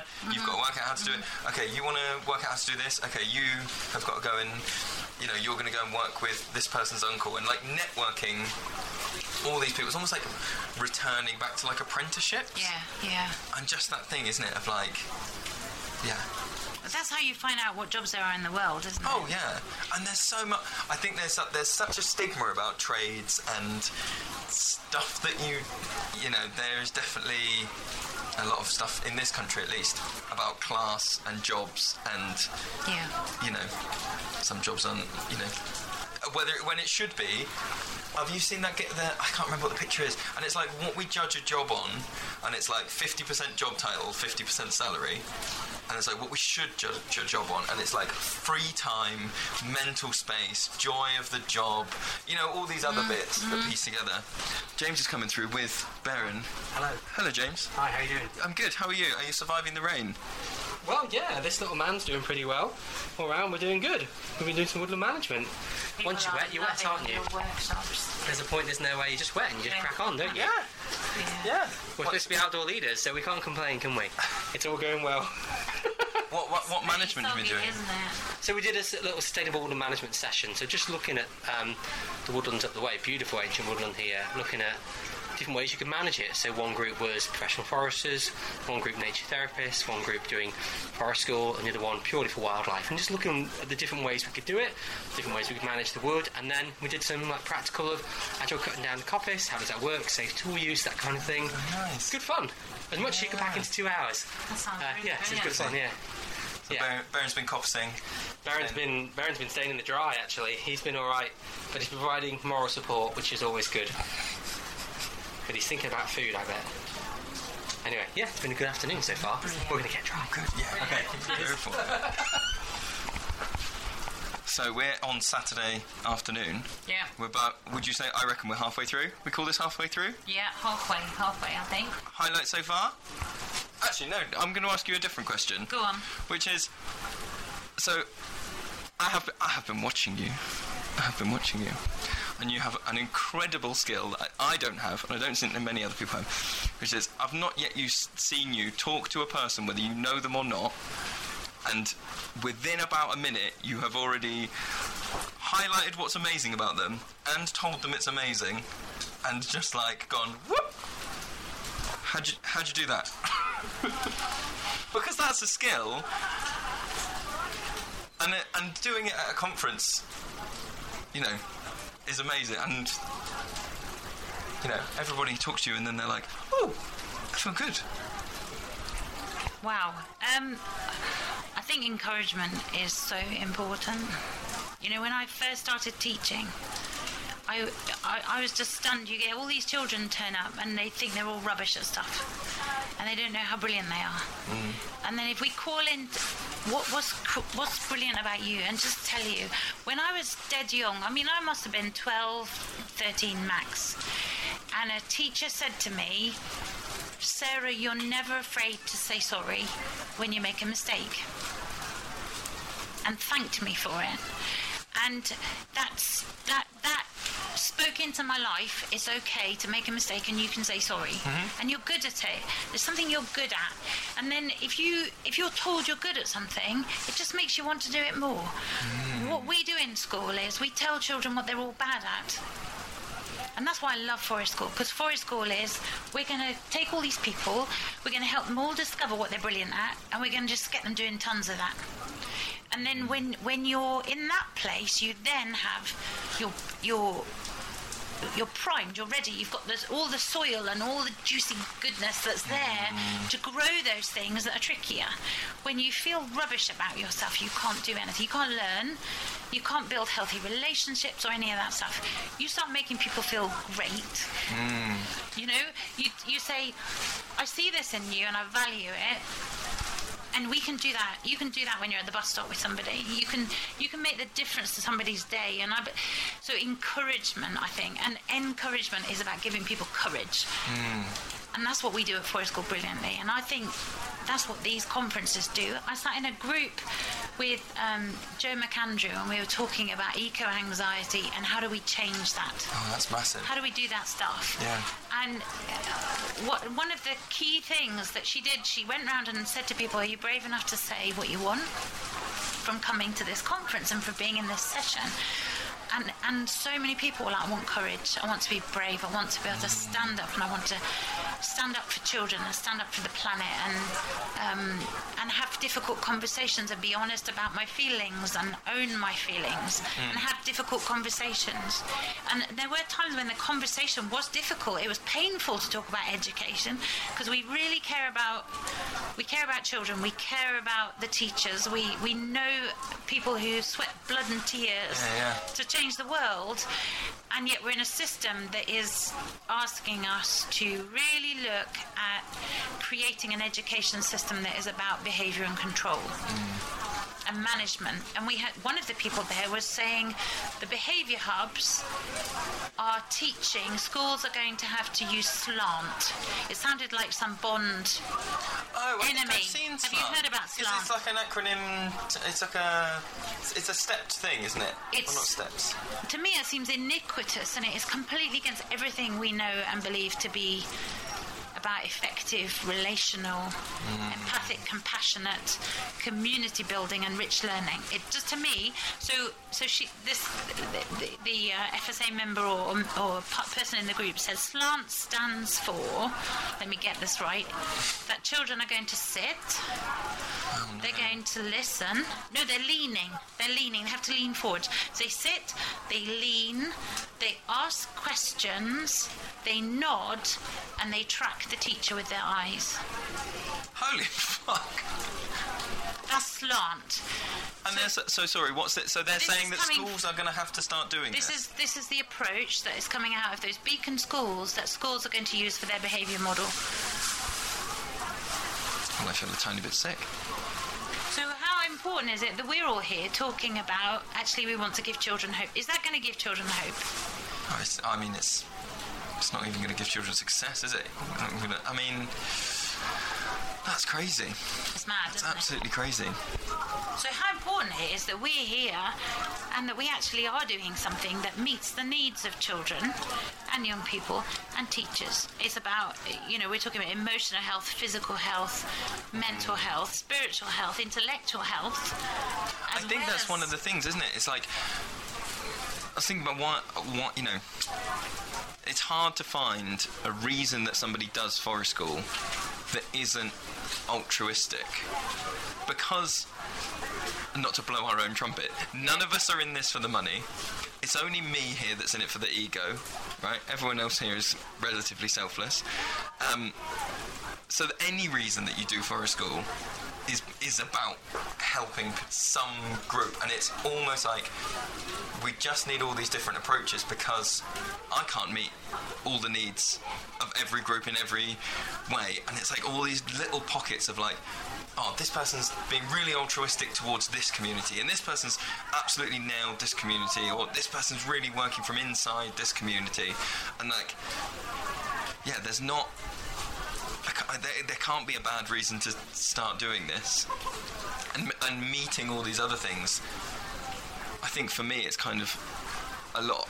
A lot of people I've talked to, it's like realizing that I didn't know I wanted to be an advocate for some some of these things until you meet someone who's like fully into that. thing. You know, you've got we all have our own little personal like, oh, I'm connected to this thing and I'm connected to this thing, and then you meet someone who's like really connected to something different bit. You go, oh yeah, I should bring a bit of that into it. It's like pulling in ingredients and just going like, oh, can I have a bit of that? Can I have a bit of that ingredient? Ama- it's it is amazing. It's um, it's a shame that the ra- well, actually, I think I was going to say it's a shame it's raining, but I actually think the rain is quite good because it's pushing people together, whereas normally you might be all spread out. So well done on planning it on a rainy weekend. That was a stroke. Very clever, wasn't it? It I was know. clever. People doubted you. But it is that thing of you just have you have to huddle, don't you? And, and then because you're next to people, you start talking to them. Yeah. Hey, Hey, could you Tanya. tell us about Tanya? This is Tanya. Hi, Hello. I'm going blue Why are you going blue? because we printed the logo and it is now slightly running. Bit like me, I've been running everywhere. yes. Can I see? Is it on the back? Yeah, but I'm not Tanya at the moment. I am somebody else. Are you Gary? I'm You're Ma- You're making the magic happen. And we're making the magic happen. Isn't it lovely? So you've been in this. Is it screen printing? It's not screen printing. Uh, it was a lino cut Right. from an original design for um, this conference, which is beautiful, designed by Peter Nell. And then um, we've had um, this beautiful lino cut then made that is can be rolled on and then printed onto anything. Anything. We printed it onto the signs that you see everywhere that very helpfully. Have you been involved in all of this? all Oh, oh gosh, yes. Oh, It's too, it's this morning and Yeah. yesterday I've been literally dancing as I've been walking along because I'm so excited and so happy that we're actually finally here. It's Been a long, incredible. long time. A lot of work. Well, Not that work. Not that much work. That's what I've heard. It's not that much work at all. It's an interesting thing because the work is almost like all of the thinking process before we get to this point. And yes, there's physical work, but that's what we do in forest school anyway. Yeah. There's so much that goes on. We can't really class as work. Yeah. It's just being physical, and it's the fu- it's a funny thing. I've been standing today, and I've realised that I'm a physical creature that needs to kind of flop around and run around a bit and do things. Yeah. I know, right? Which I was just saying, it's kind of funny. The rain has pushed everybody into these tents, which is making, I think, making people talk to each other who might not know. You know, if it was lovely weather Yes. on this gre- bit of green, everyone would be spaced out in like twos, threes. Yes, it would be in comfort zones. Something about forcing people under shelter is actually. Yeah. I said it was very clever of Sarah to have planned it on a rainy weekend. Well, it wouldn't be. It wouldn't be right otherwise, would it? I mean, this is what we're about. I wi- I would like it to stop. It is stopping tonight, though, isn't it? Because Yes, so I've heard. I would like to, as much as the noise on tents is very calming to go to sleep. Yes. Long term, it makes me quite stressed when I'm in the tent and it's like a growing like, is it gonna, is it gonna go? Is it gonna go? Is it gonna go? Are Absolutely. So um, I didn't camp because obviously I'm in Oxford. Oh, so I. I, I really wanted to. I have a tiny pop-up tent and it's a blackout tent and it's my absolute sanctuary when I go to festivals. I love it. Um, I can make it as messy as I like in there. It is like a little womb-like pod. It's beautiful and I will sleep really well and it's warm. Now, um, I really wanted to camp, but I thought there are people coming from Sussex, Edinburgh, Yeah. all over the country, and they needed the camping. You know, never mind the lack of petrol. I mean, it's it's been incredible, yeah. hasn't it? These people have come from miles away and managed to end up. Who's the? How do you reckon? Who's the furthest? Do you reckon? So I've talked to somebody from Northern Ireland. Yeah. Yes. So that's the farthest I've heard. Have you heard further than Northern Ireland?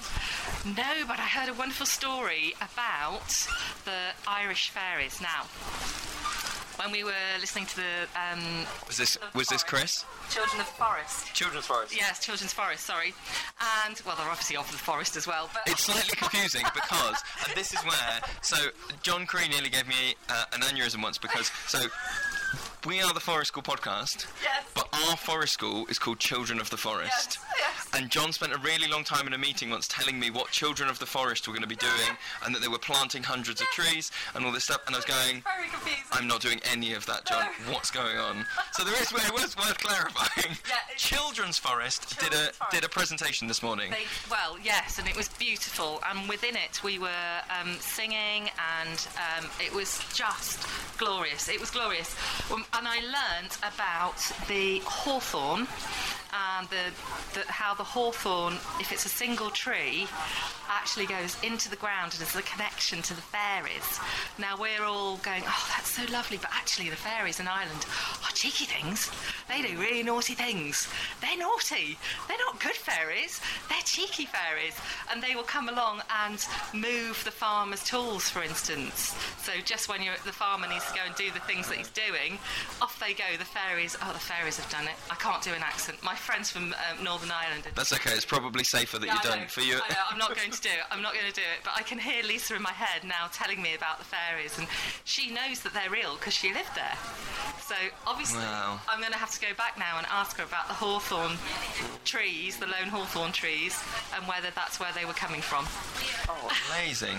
Absolutely amazing. Oh, I know. So maybe the fairies are feeling a little bit damp too. Maybe they're standing under those trees thinking, when is it going to stop raining? Or maybe they're the ones that did the rain dance to start with, just for ah. us. Just for us. Yes, just well, that's for a us. positive way of looking at it. Well, I try to. I, I, Sarah will tell you that I am often the, the, the positive person that will try really hard to find something.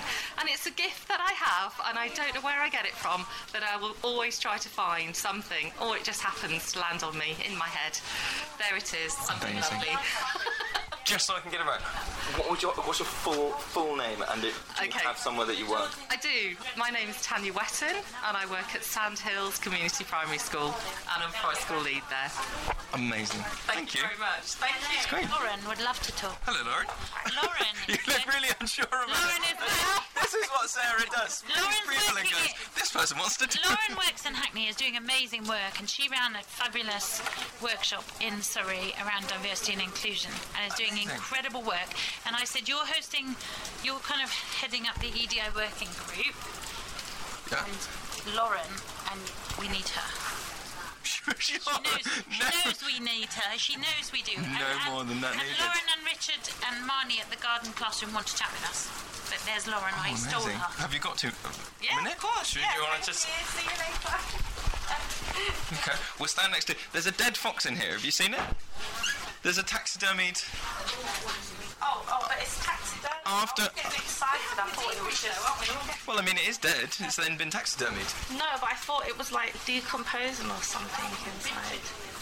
When I was at uh, when I was at school, my when I first arrived at my secondary school, the biology lab was covered in taxidermy and like shit in bottles Yes. and like two-headed sheep and like all of this crap. And then they got rid of it in the second year I was there, and they made it just a normal classroom. Yeah. And they were like, "Oh, that's much more focused." And I was like, "Don't now. Don't care about any of this." Yeah, we had a we had a dead fox in um the forest a couple of weeks ago. Yeah. Yeah, and sort of showed the kids and went back, and then it just had all these maggots, and they were loving it, looking at it. Um, and yeah, now it's just bones. So did you do anything to it? You just looked at it and We just then it kept happened. going back, and then the idea was to, you know, collect the bones, you know, sort of just just clean them up a bit, and then Yeah. they're there for the children to observe and just like, talk about and learn, um, which we've done with sort of other things that we found in the forest. But yeah, Have you seen those? Um, do you know Jake's Bones? Do you know that? that? So he's like a home ed kid. This was like years ago now, and he made this own. He made his own website about bones. And like decomposing stuff and like how to like preserve it. Like what happens if you put it in bleach? What happens if you burn it? What happens if you did this? And he said the best one was like um, he had metal like chainmail bags, you know, like a chink chink chink. So he put the animal in chainmail and bury it. So all the microbes and stuff could still get to it and eat it and clean it, but then you dig so it doesn't get lost. Then you dig the metal bag back up, and it's just a metal bag full of clean bones. No, that is amazing. Yeah. clever, isn't it? Yeah, that is really clever. It's amazing. Yeah. I'm blown away. Yeah. So sorry, I've distracted. So you did a project in Hackney. Yeah, so it's not a project no more. It started off as a project, Okay. um, a part of a children's centre that I work at in Hackney. Uh, it was something that was developed um, by my manager, and it got funding for the first two years. Um, so it's it's quite diverse in terms of what it provides. So it was Forest School um, summer play scheme or half term play schemes.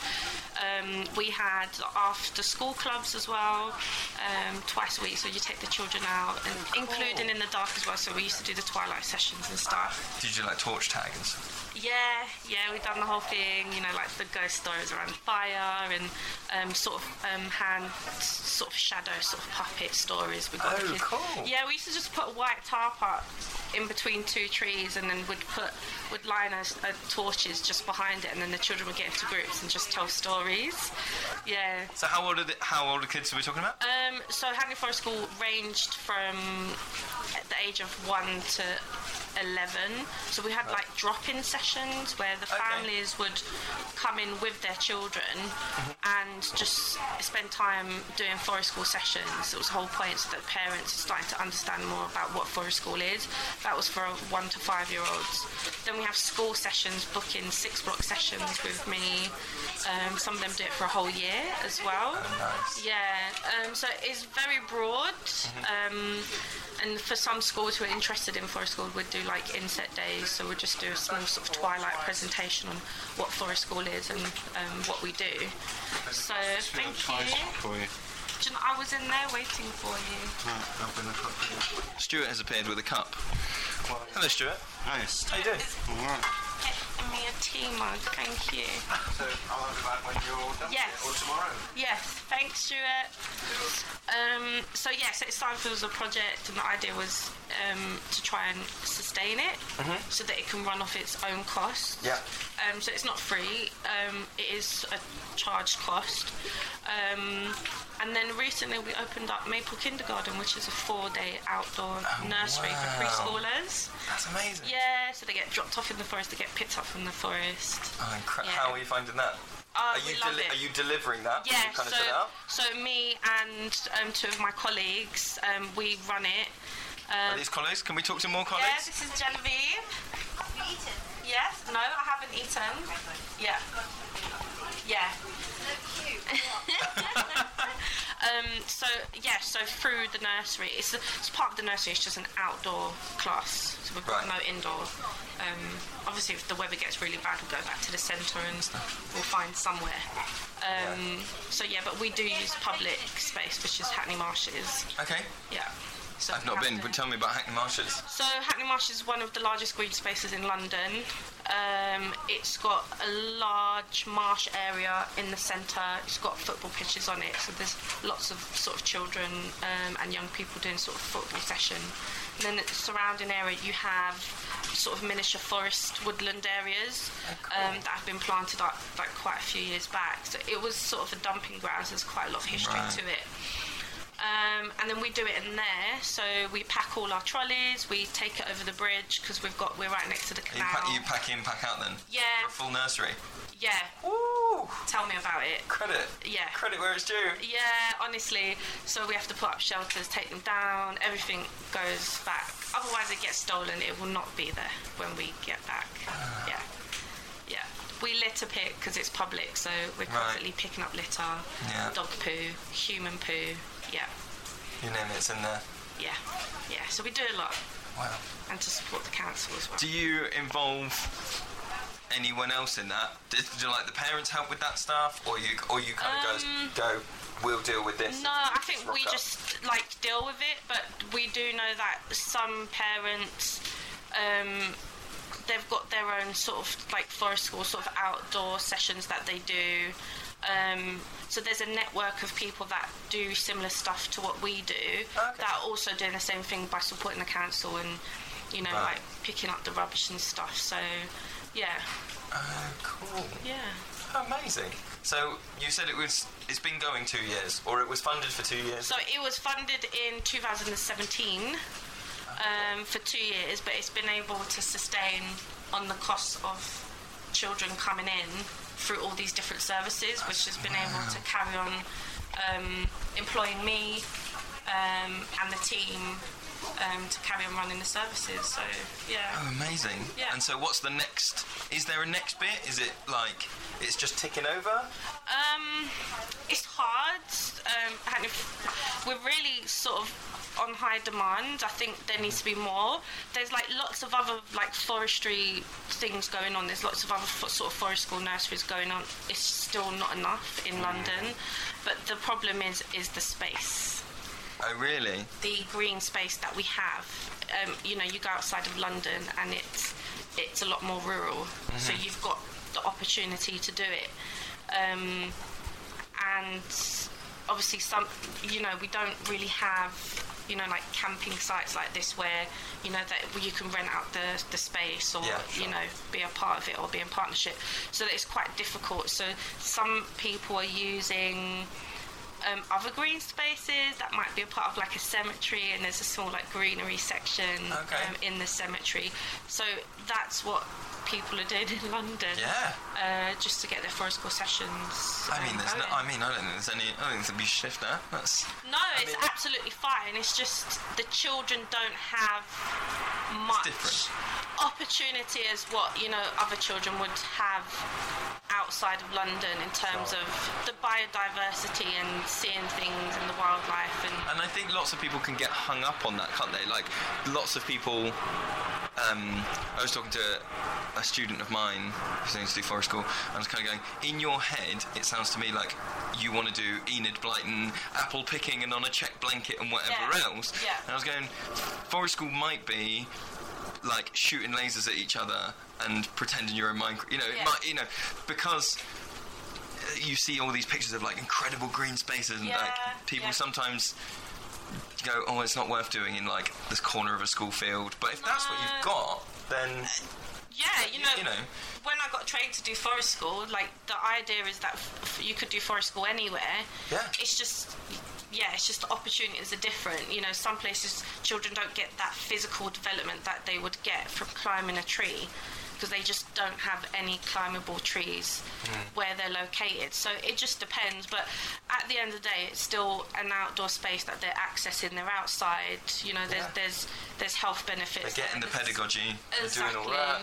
Yeah, there's there's hundreds of So reasons what's- why it's good for them being outdoors.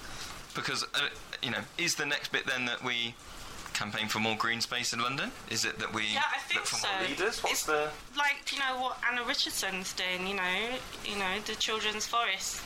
There's probably potential space to Mhm. develop more forestry areas in London. Uh, like those roads that are owned by like Dubai millionaires and we just knock them all down? Should we Not that? so much, but there are quite a lot of small green pocketed spaces that are just not doing anything. Right. Do you see what I mean? So it's how do we utilise those spaces? Um, you know, or how do we develop it so that you know that there's the one we are supporting the whole thing around climate change and the whole thing with you know insects becoming you know endangered you know certain species and stuff so it's stuff like that that we need to focus on and trying to you know maybe develop the playgrounds you know quite a lot of them are still concrete um, they're just not green enough and there's a lot of health and safety around Health and safety fear. yeah Yeah. yeah Yeah. you know And that's that's sometimes really hard, isn't it? When you go when you're working, you try and work with a school, and you've got to go you've got to go back down to like baby steps. Of Yeah. like, okay, maybe it's not rubber corners on all the tables. Maybe Yeah. it's not, you know, Yeah. meeting them where they are. Sometimes I think can be the hardest thing as a practitioner, where you want to go like, I can do this. Yeah. do this amazing stuff. Exactly. I got to meet you here. Yeah. And I got to work, and you got to Yeah. do all that stuff. Yeah, you know, or the children aren't allowed to go outside because the in the, the, the playground it's wet and it's deemed too dangerous. It's definitely dangerous. How dare they? How dare children be allowed out it's in the wet? dangerous, but it's manageable. And how high of a risk it is to the point where they need to be inside, it's not high enough, in my opinion. Yeah. You know, it's just how they manage it. Yeah. Absolutely. Oh, thank you for chatting with me for a few minutes. Welcome. Yeah. Great. So get some food. Yeah, right. Just so I've got it. Yeah. Can I have your full name and where you work, and then I can get it yes. right. Is that right? Yeah. Yeah. Yeah. So my name's Lauren Mills, and I work for Hackney Forest School. Thank you. It's amazing.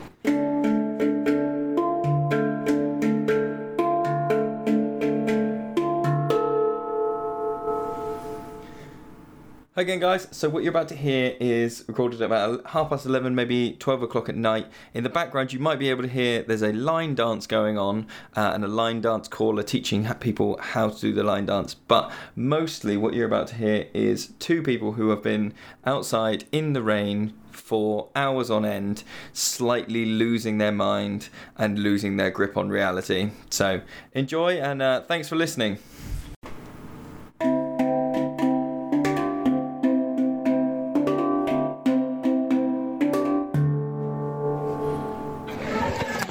Munch, munch, munch. Munchy, munchy, pizza munch.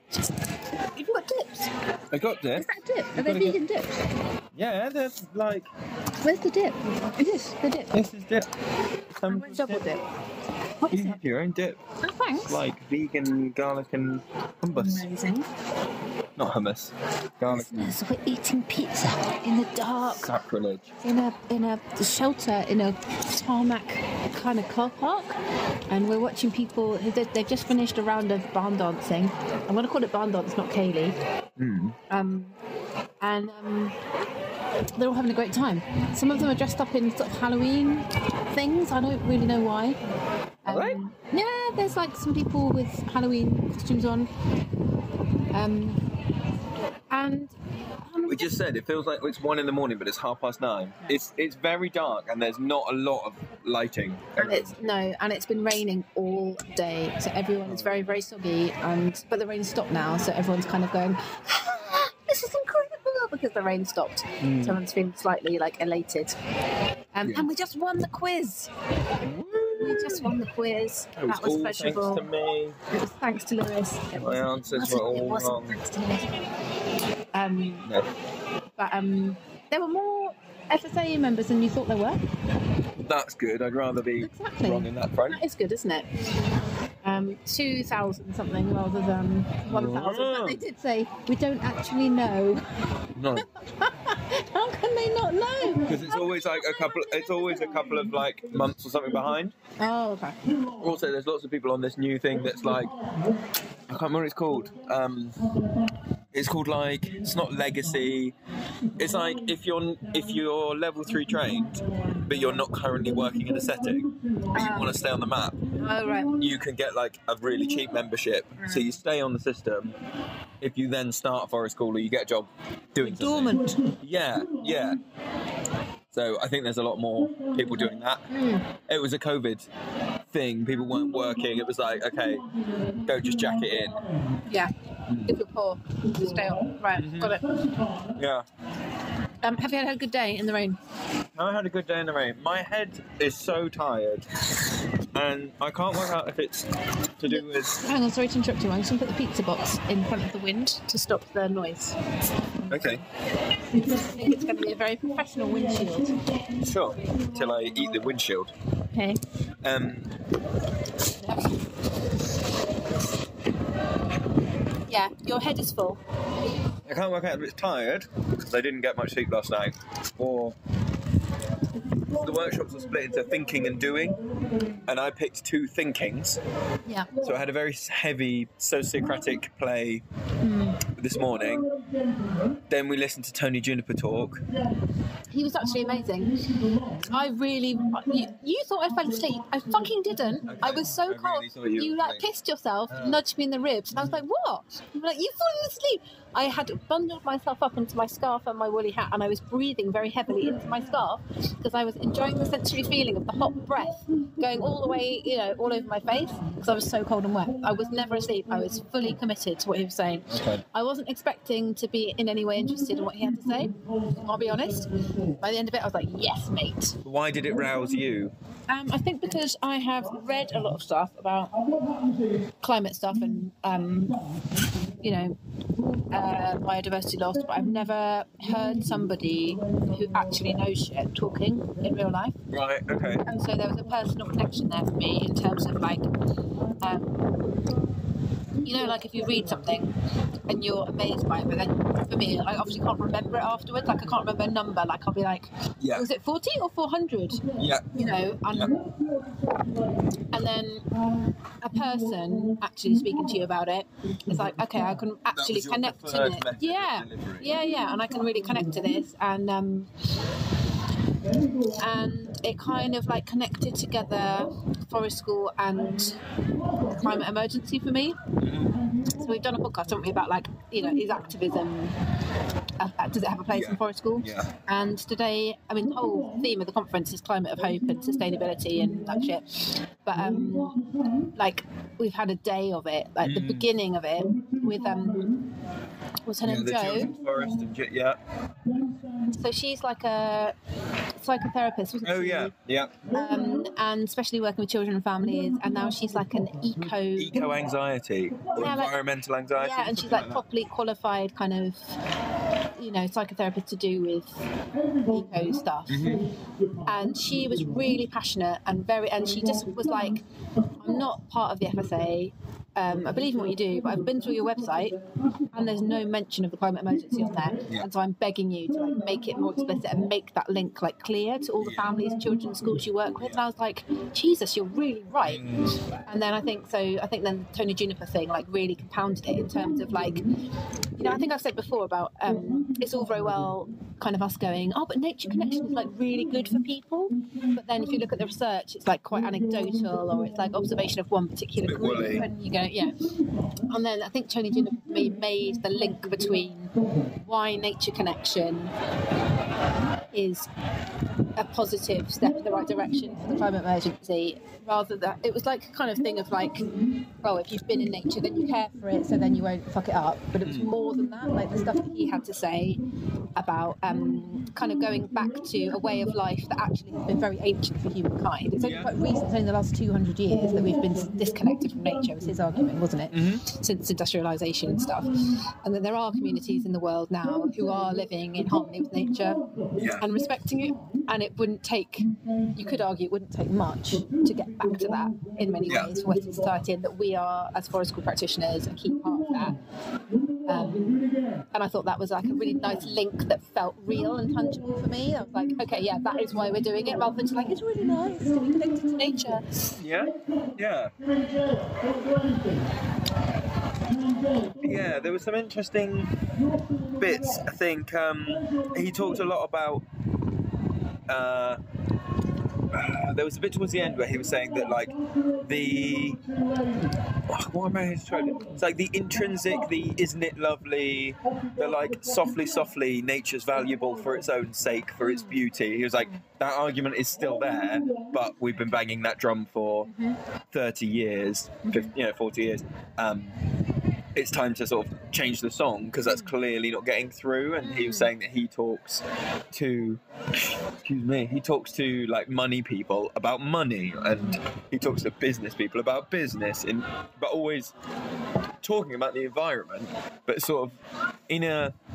So this afternoon I did a um, workshop with Lily about needs, Yeah. and she made the link that um, to Marshall Rosenberg's Yes. NVC stuff. Yes. And so she was saying, like, you That's know, non-violent communication listeners.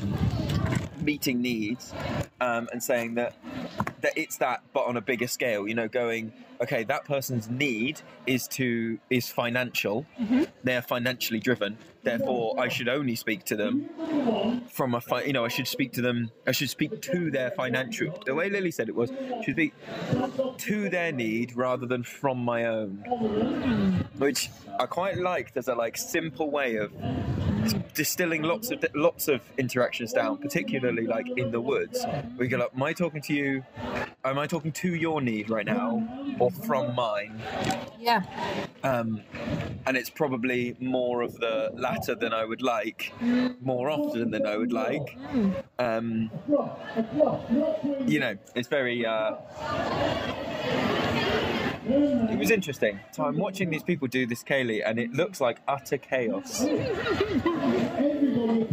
I think that's what's giving it the one in the morning vibe. Yeah, and someone is dressed as a Christmas tree, and another person is dressed as a unicorn. I don't understand why. Because people have lost the plot. this is what happens when you take people who work outdoors all the time, you put them inside, you basically make them do wet play all day, Yeah. uh, and then, you know, push out. So you did, you did some singing this afternoon. Oh my god. Tell me about the singing, you told me about briefly. Oh, so good. So it was with the Children's Forest, who have um, like. There's been quite a lot of links to. It's like mycelium. It's it's a fungal network, but theirs really does feel like that because they wrote a book which we've got, and I meant to do like a podcast review type thing about it. Um, it's called The Children's Forest, and it's just a lovely um, book full of ideas. It's seasonal, and it's got a bit of like Celtic wisdom in there, and bits and songs in there, but with the you know with the music. Yeah. And I haven't ever done anything with the music.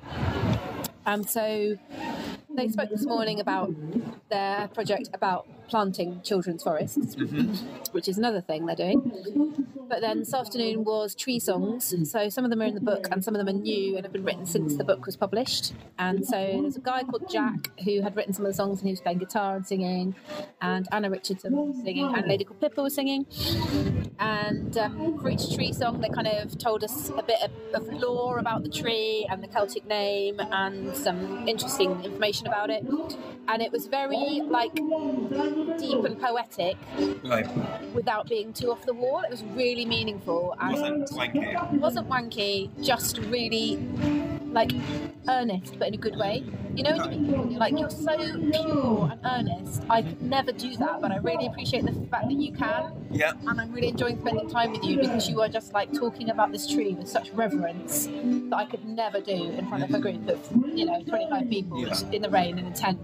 Um, and the real sang and we sang in harmonies, and it was just lovely and beautiful and really nice. So I'll try and like drop some of the bits of singing into this podcast so you can hear bits of it. If the recordings are too terrible. Um, and it ended up with us like singing to an apple tree in the rain, and it's this like really beautiful big apple tree, and the apples had fallen on the ground, and I ate one of the apples. It was delicious, and it was still peeing down with rain, but I had a really good time. So that was lush. And um, yeah, and then a workshop with Jon Cree and Marina Robb in the morning about like deeper connect, deeper nature connection and the kind of wheel of the year, and that was pretty that was pretty deep. And ended us ended up with us drinking nettle tea and breathing in the incense of cedar from somewhere in Sussex. Yeah, it was very nice. You've had a very spiritual day, it sounds like. Very nature connection, very spiritual. Um, Have you heard? yeah. So I was I won the quiz. We won the quiz. Sorry. Have you heard? So I talked to Sarah Lawfull about this earlier, but uh, the microphone wasn't on. So there is, The wind blew the pizza and the and the pizza blew the phone. and the pizza blew the phone and the phone's on the floor. I think you might need to go a bit closer to the microphone because I'm worried that all they're hearing is "I'm back again." Don't you know? About um, the nature deficit doctor who is coming around. Oh, I've seen a tree doctor with a coat, white coat. Yeah, I think I guess That's so. her. That's them. Yeah. Yeah, and apparently they um, gave her a shot of nature connection up the bum this morning Wow. in, in front in front of a group. Amazing. Uh, Yeah. that consist of? Like, She said she didn't know because it was behind her. oh, So shove a bramble up her ass. I, I don't think so. Uh, but she said it was very th- soothing that we needed to find them and and talk to the tree doctor. So um, hopefully they'll be there before we go in the morning. Yeah. Yeah. Wow. No, I haven't seen. I didn't see that person. Um. Yeah, I did. I haven't done much like extracurricular. It's been very busy. It's been very busy and very rainy. I feel like if it had been sunshiny, there would have been a lot of people going, "Hey, buy this special item that I have crafted." Although I did buy some vintage tools and an enamel teapot, so I basically couldn't be happier. That's my dream. Yeah. Dream world. Hoarding, virtu- virtuous hoarding. Just bought there. I bought some. I bought some stuff, and I bought some chocolate. So, yeah, yeah. And I did a quiz. That's also part of joy for me. Doing a pub quiz. Yeah. Yeah. Right. And you're eating pizza. That's your joy. That's my joy. that is my joy, right? You saw somebody with the Domino's. You saw oh. Rachel Summers with the Domino's box going, I've got some leftover pizza if anyone wants to buy it. It's still warm. And you just went, your face was just like, oh, I didn't realise you could get Domino's here. There are no takeaways in Denver. I've never felt like such a bumpkin. I just went to drive and get it as well because I because I pressed the wrong button on the app. Didn't. Yeah, so I've been into the centre of Oxford on a Saturday night. Not joking me. No, ma'am. I went in three clubs. I got off with four different people. Fucking jokes out there. It's ridiculous. So your van was not blocked in then? Your truck- No, no, no, no. It was good. Yeah, it was. Uh, it, the centre of Oxford is literally five minutes from here. Really? Yeah, you wouldn't know. It feels like we're in the middle of nowhere. It does. Five minutes. Wow. I'm going to stop talking and eat pizza now.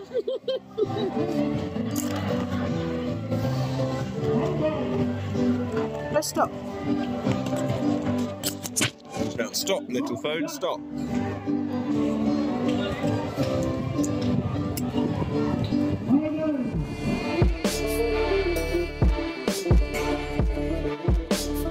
If you like this podcast and want to support more episodes, you can donate through Patreon. Visit patreon.com forward slash children of the forest to show your support for the Forest School podcast.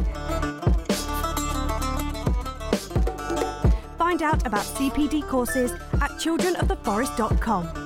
Check out the podcast links for more details. Support the podcast today by becoming a Patreon member at childrenoftheforest.com. Check out the podcast links for more details.